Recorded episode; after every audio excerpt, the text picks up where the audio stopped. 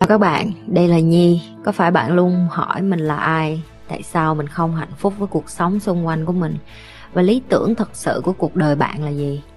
Đây là nơi mà Nhi sẽ chia sẻ cũng như trả lời hết tất cả những cái câu hỏi của các bạn cũng như những trải nghiệm thực tế để giúp Nhi trở thành người hạnh phúc và thành công trong cuộc đời của mình cũng như những cái trải nghiệm để giúp Nhi trở thành một life coach thành công giúp những người trên thế giới và bây giờ Nhi đem nó về Việt Nam cho các bạn. Nếu các bạn đã sẵn sàng, hãy bắt đầu cùng Nhi với postcard ngày hôm nay. cái văn hóa đổ lỗi đó là một cái văn hóa trường kỳ ở Việt Nam mình. Tại vì sao? Từ nhỏ lớn ba má mình không có ai dạy mình là à em làm sai thì em phải xin lỗi. Mà lúc nào cũng tại cái bàn tại cái ghế tại ông kẹ tại bà hàng xóm tại bạn của mày nên mày mới hư.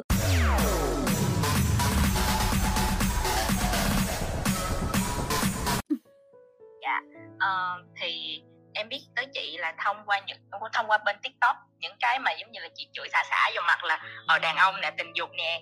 Thì em mới tìm qua youtube để mà em xem chị. Ok.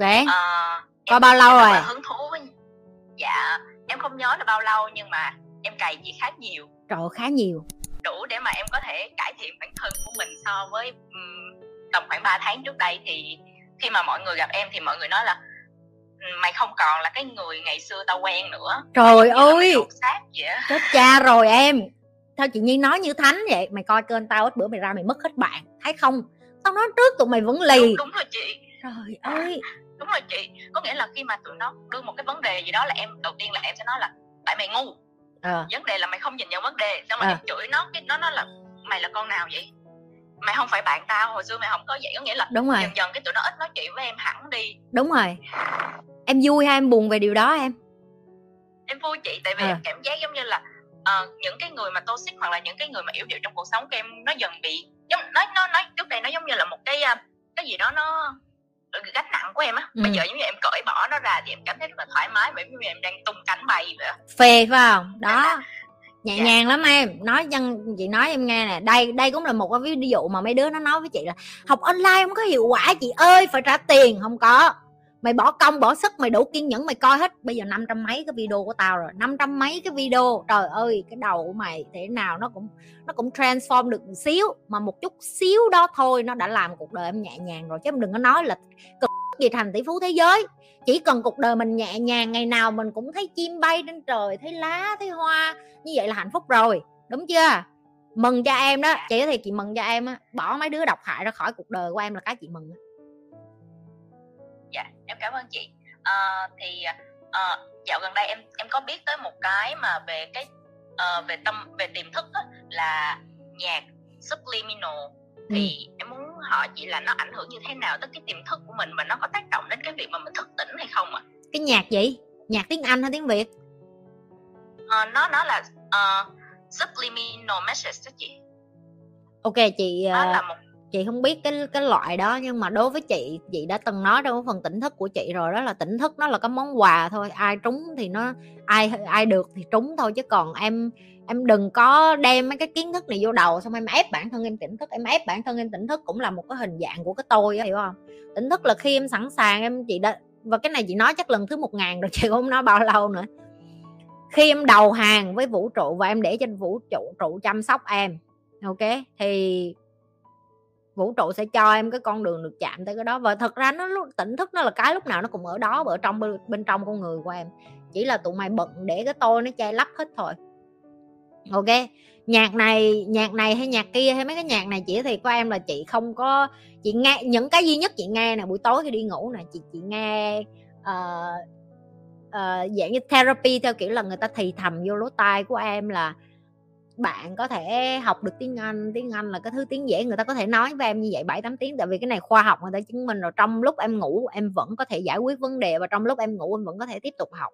Đó là những cái mà chị nghe thôi, chứ còn, và chị chỉ nghe những cái gì mà khoa học nó chứng minh, còn những cái còn lại là support cho cái chuyện tỉnh thức này nọ chị không có tin. Thậm chí có những người người ta nghe cái gì đó mà quay lại kiếp trước của họ chị ờ, không có tin tại vì chị với thầy của chị ngồi bàn luận những cái vấn đề rất nhiều và thầy chị cũng là người tỉnh thức nha không? Ba người thầy của chị cũng là người tỉnh thức.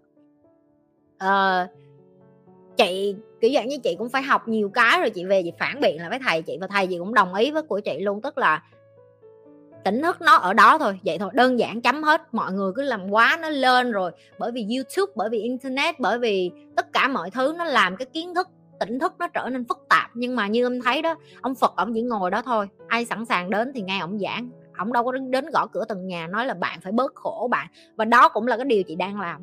Chị không có đi gõ cửa từng nhà và biểu người ta đến đây chị dạy để người ta trở thành tỉnh thức hay cái gì hết không.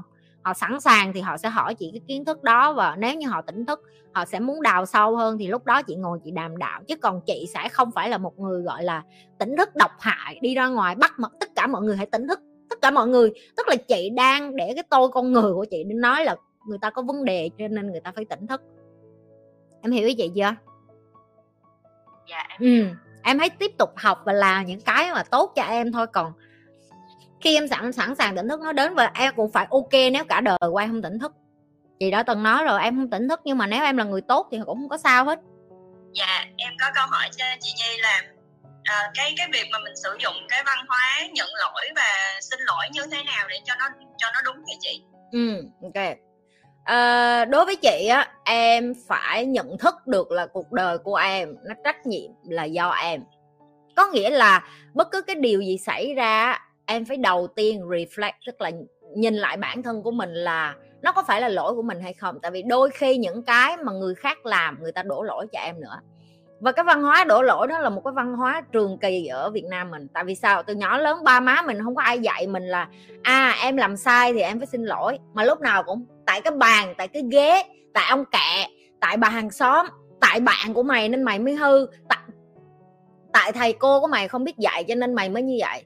Không bao giờ là lỗi của cha mẹ em cũng không bao giờ là lỗi của em. Và đó là cái lý do tại sao theo thời gian em lớn lên, em cảm thấy nó rất khó để nhận lỗi và xin lỗi và đôi khi em trốn tránh luôn. Đầu tiên mình phải nhận thức được cái vấn đề sâu xa gốc rễ là nó đến từ đâu đã. Rồi sau đây em nhận thức được cái vấn đề sâu xa gốc rễ, cái phương án kế tiếp là cái gì đây? Một, khi mà em làm một việc gì đó, ví dụ như chị nói, tại sao khó đối với em để nói lời xin lỗi như vậy? Tại vì bên nước ngoài chị chị học được một điều là nếu như em muốn đi ngang qua một ai đó và em đi có tốc độ nhanh hơn, em có thể dùng từ là apology, apologize. Có nghĩa là tôi tôi muốn cáo lỗi nhưng mà tôi cần phải đi nhanh hơn. Thì đó đầu tiên là tập cho em những cái cơ bản trước về cái phép lịch sự. Sẽ có những người cười cợt em, sẽ có những người kiểu như là mày bị điên hả? Đi thì đi đi, mắc mới gì mày apologize để làm cái gì? Bởi vì văn hóa người Việt Nam mình là mày phải tự hiểu thì đầu tiên em phải nhận thức là em làm cái điều đó cho em, chứ không cho ai hết, tại vì ai cũng phải bắt đầu từ cái cơ bản. Rồi nó lên cái nâng cao hơn, đó là em phải cảm thấy bình thường hóa với cái chuyện xin lỗi và cảm ơn. Ok? Em có xin lỗi thì em có cảm ơn. Vậy thôi. Em làm sai một cái công việc gì đó trong chỗ làm. Em làm sai một cái việc gì đó trong nhà, ví dụ mẹ em nói sao mày đập bể chén nữa vậy? Con xin lỗi mẹ và em phải coi cái lời xin lỗi đó nó là bình thường. Sau khi em xin lỗi xong rồi em mới coi coi là làm sao để giải quyết cái chuyện là mình làm bớt bể chén đây. Và tại sao mình hay bể chén vậy? Rồi nó có thật sự là lỗi của mình không? Hay là cái chén nó tự tục khỏi tay mình? Nếu em đổ lỗi cái chén nó tự tục khỏi tay em là em bị điên rồi đó. Tại vì em là cái người cầm cái chén cái chén nó không có linh hồn, nó không có, nó không có cái gì hết. Thì đó chính là cái cái lỗi của em. Đối với chị say, nói xin lỗi trước, rồi sau đó reflect, tức là ngồi nhìn lại coi có đúng là lỗi của mình, hay là lỗi của người khác, hay là lỗi của một sự việc, sự vật gì đó. Và đôi khi cái lời xin lỗi nó không có khó đến như vậy, chẳng qua là mình, cái tôi của mình nó làm cho mình cảm thấy là xin lỗi là mình thua thiệt, xin lỗi là mình làm sai, xin lỗi là mình là người không có hoàn hảo, không có đúng. Nhưng mà em có thấy cái người mà mạnh mẽ và giỏi giang nhất có phải là những người biết nói lời xin lỗi nhiều nhất không? Tại vì đối với chị họ chính là những cái người mà đủ can đảm để đứng ra public, đứng ra trước gia đình, đứng ra trước xã hội và nói là tôi không có hoàn hảo. Và it's okay nếu mà tôi không có hoàn hảo, tôi không cần phải hoàn hảo. Chí ít tôi biết là à dạ làm sai rồi, làm sai thì làm lại. Dạ em xin lỗi là em làm sai, chấm hết. Làm sai không có nghĩa là em không có giá trị. Mọi người hay định vị cái chuyện làm sai có nghĩa là à cái giá trị của mình định đoạt ở cái việc là mình làm sai thì mình không có giá trị. Nhưng mà nó không phải em làm sai để em sửa. Chứ em không phải làm sai để em coi coi là à em làm sai nhiều thì cái giá trị em đi xuống. Ok, hiểu chưa, rút lên đừng có quên tiếp tục lan tỏa và chia sẻ cái điều như đang làm. Nhấn like, share và subscribe cái kênh Nhi Lê, cũng như là theo dõi cái livestream của Nhi thứ hai và thứ tư hàng tuần.